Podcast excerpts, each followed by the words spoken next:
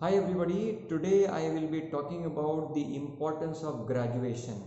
Having a good graduation degree is very very important that's what we'll be talking about.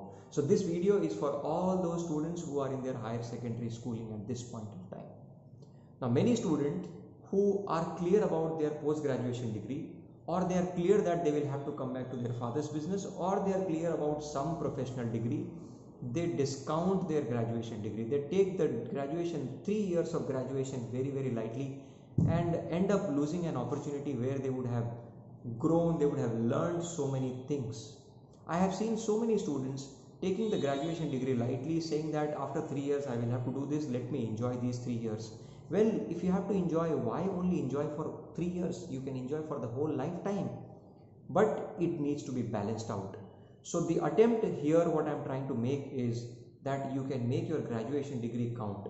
Now how do you make your graduation degree count?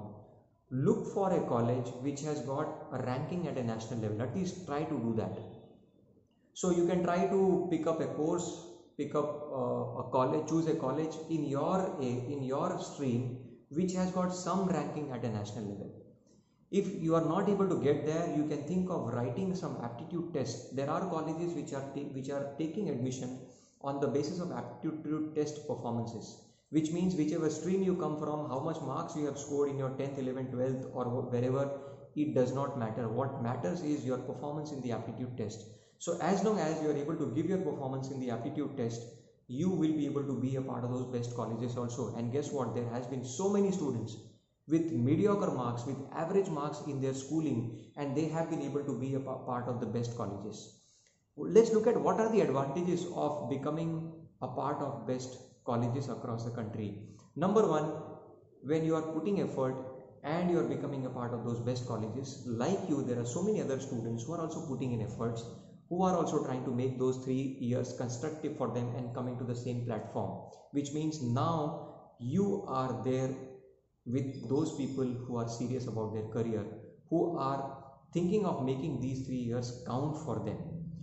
When you take this seriously, you, not only your academics, but along with your academics, the extracurricular activities that you pick, the hobbies that you pick, the professional degrees that you, you pursue parallelly, or maybe the, the other uh, streams or other options that you pick along with that also gets created automatically so three years can be really very, very enriching. In other terms, if I have to explain, if you are standing at zero and if you want to go to 100 by the time you complete your post graduation, you know, let's say you are in 12th standard, uh, we assume that this is zero, but this is not zero, definitely in absolute term, but just for comparison. And you want to go for an MBA that is 100. So instead of spoiling your graduation and remaining at zero or maybe climbing only to 5 and then thinking of climbing 95 in one jump, that can be risky. So a sensible attempt could be taking a jump of around 50 60 in graduation and from graduation to post graduation you can go for around 40 50 further jump and this makes the entire story easier. Now the reason why I am saying this because we see many students who come from uh, one of the best colleges. You can do this research on your own. In fact, in whichever city you are, you do a research. Which is the best college in your city? Forget streams.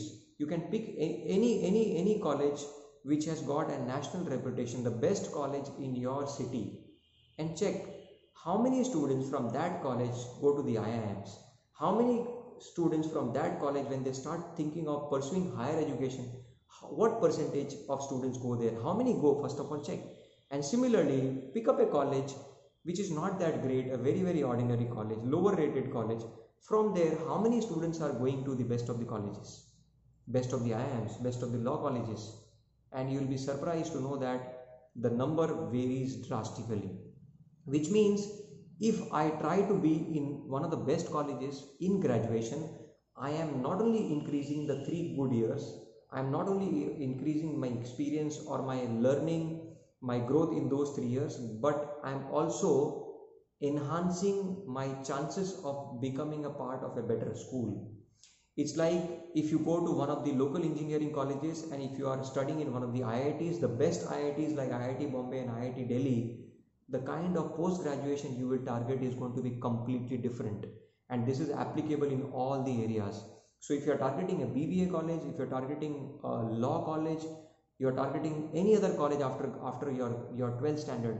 Make sure you target a college which has got a good reputation. And the best way to do that is to prepare in, in advance. Most of the students start preparing after 12th once they complete their board exam then they start thinking what should i be doing? My dear friends by then you are late. Not just late you are very very late. In the next video we will be talking about the timing. How timing how the early preparation can help you becoming a part of those best colleges with your limited efforts with your limited understanding with your limited intelligence. You don't have to be extraordinarily smart or brilliant to be a part of those best colleges. That we will be discussing in our next video.